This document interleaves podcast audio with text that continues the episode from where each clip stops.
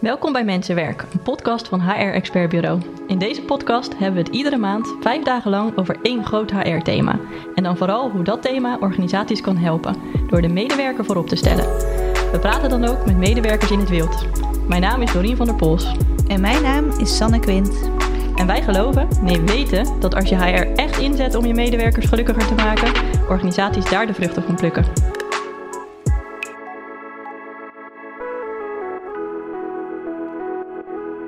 Ik hoef er ook niet zo nodig hoger op of een andere functie. Die ambitie heb ik niet.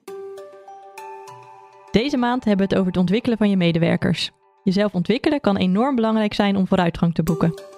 Een goed werkgever geeft haar medewerkers dan ook de ruimte om te blijven leren en ontwikkelen. Maar wat hieronder verstaan wordt, is voor elke medewerker in elke fase van zijn of haar leven weer anders.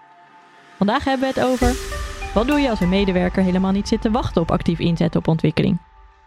Er zijn momenten in je leven dat het erg lekker is als topwerk stabiel is. Als je het hebt over leren en ontwikkelen in organisaties, dan is de belangrijkste focus dat dit past bij de medewerker zelf.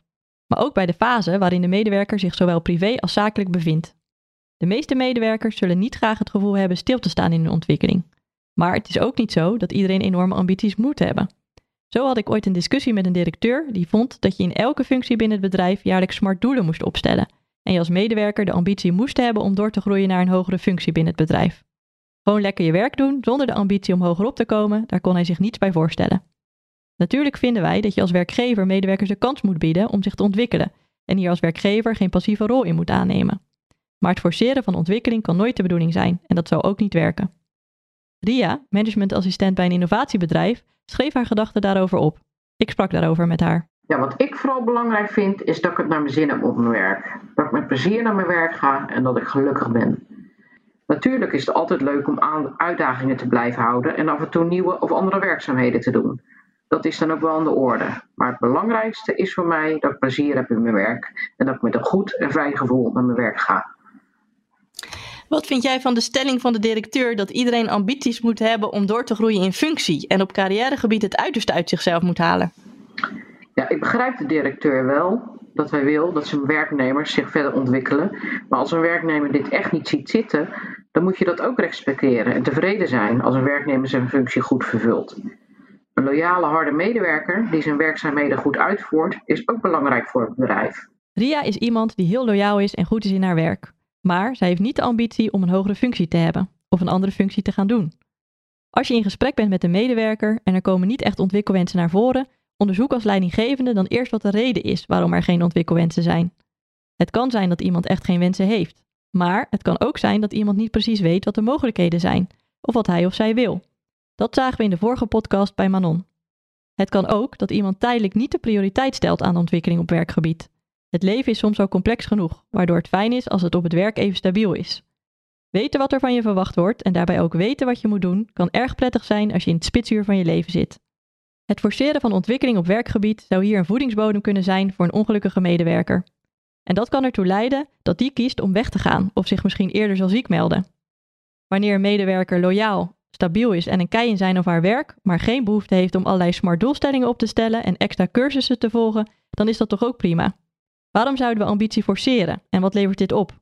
Een goede mix van medewerkers die ambitieus zijn en medewerkers die gewoon lekker hun werk willen doen, is misschien juist wel heel goed voor je organisatie. Ruimte bieden aan personeel voor ontwikkeling is zeker belangrijk. En de ene werk- werknemer maakt er wel gebruik van en de andere niet. Ik vind het prima om de keuze bij de werknemer te laten. Persoonlijke ontwikkeling is misschien wel net zo belangrijk. Misschien wel belangrijker dan werkgerelateerde ontwikkeling. Als iemand niet goed in zijn vel zit, heeft het consequenties op hoe je je werk verricht. Zelf heb ik aan persoonlijke ontwikkeling gedaan. Maar dit heb ik zelf bekostigd omdat ik toen vond dat het niet met werk te maken had. Maar achteraf weet ik dat het ook invloed heeft op hoe je op je werk bent. En ook hoe je je werkzaamheden uitvoert. Ria vindt dat het bieden van ruimte voor ontwikkeling vanuit de werkgever erg belangrijk is. En dat persoonlijke ontwikkeling hierbij misschien nog wel belangrijker is dan werkgerelateerde ontwikkeling. Maar wat zijn tips die leidinggevenden mee kunnen nemen als ze in gesprek gaan over ontwikkeling met hun medewerkers? Neem als leidinggevende een actieve rol aan met betrekking tot de ontwikkeling van de medewerkers uit je team. Je bent geen goede leidinggevende als je ontwikkeling enkel bij de medewerker zelf neerlegt en tot de conclusie komt dat het daar stokt. Vraag daarom door. Vindt iemand het wel best of is iemand bang om buiten zijn comfortzone te treden en moet daarbij geholpen worden? Als iemand zegt niet per se te willen ontwikkelen, bedenk dan dat iemand zich misschien niet wil ontwikkelen op ambitie, maar wel op zijn of haar talent. Iemand kan heel goed zijn in het werk en dit geruime tijd willen doen. Let er ook op dat je goed kijkt wat bij iemand past. Belangrijk hierbij is dat je als leidinggevende niet je eigen ambities op je medewerkers projecteert. Er zitten natuurlijk twee kanten aan deze medaille. Een pas op de plaats door de medewerker in zijn of haar rol kan natuurlijk ook betekenen dat er een pas op de plaats komt in groei in salaris. Ria begrijpt dat. Ik vind het niet slecht als iemand zich niet verder wil ontwikkelen.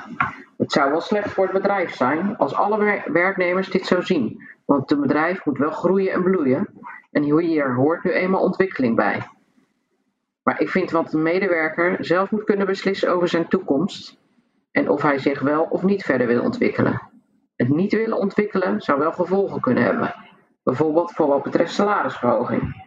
Dat moet je je wel beseffen als medewerker. Daarnaast is het belangrijk om goed te blijven evalueren of het voldoende is dat je je medewerker laat doen wat hij of zij goed kan. Of dat hij of zij tegen de grenzen van de houdbaarheid van het werk oploopt. Iedereen hoort te kunnen beslissen over zijn of haar eigen toekomst, maar wel met de juiste inzichten in de gevolgen van de keuzes. Zorg dat het niet zo is dat iemand door keuzes die hij of zij nu maakt niet goed inzetbaar meer is in de toekomst. En mocht dit toch het geval zijn, wees hier dan ook eerlijk en transparant over. Als laatste kan je eraan denken om de voordelen te zien van een medewerker die niet overloopt van ambitie om hoger op te komen. Je hebt als werkgever lange tijd het voordeel van een goed ingewerkte en loyale medewerker die niet op zoek zou gaan naar een andere baan of snel tegen het plafond van zijn functie aanloopt. De minder ambitieuze collega's zijn vaak betere samenwerkingspartners, er is bijvoorbeeld minder concurrentiedrift en ze zijn flexibeler voor onverwachte ontwikkelingen in vergelijking met hun meer ambitieuze collega's. De leidinggevende moet de werknemer vooral stimuleren in het werk waar de medewerker goed in is. Loyale medewerkers met hart voor de zaak heb je ook nodig binnen je bedrijf. Dit was dag drie van vijf dagen leren en ontwikkelen. Dank voor het luisteren. Morgen praat Sanne over de voordelen van een in-company leerprogramma. Je kan deze en alle andere afleveringen van Mensenwerk terugvinden in jouw favoriete podcast-app. En wil je nou meer weten over het stimuleren van ontwikkeling bij jouw medewerkers? Dat kan natuurlijk. Je kan Sanne en mij altijd bellen. Hoe? Ons nummer vind je op h r expert bureau punt n l.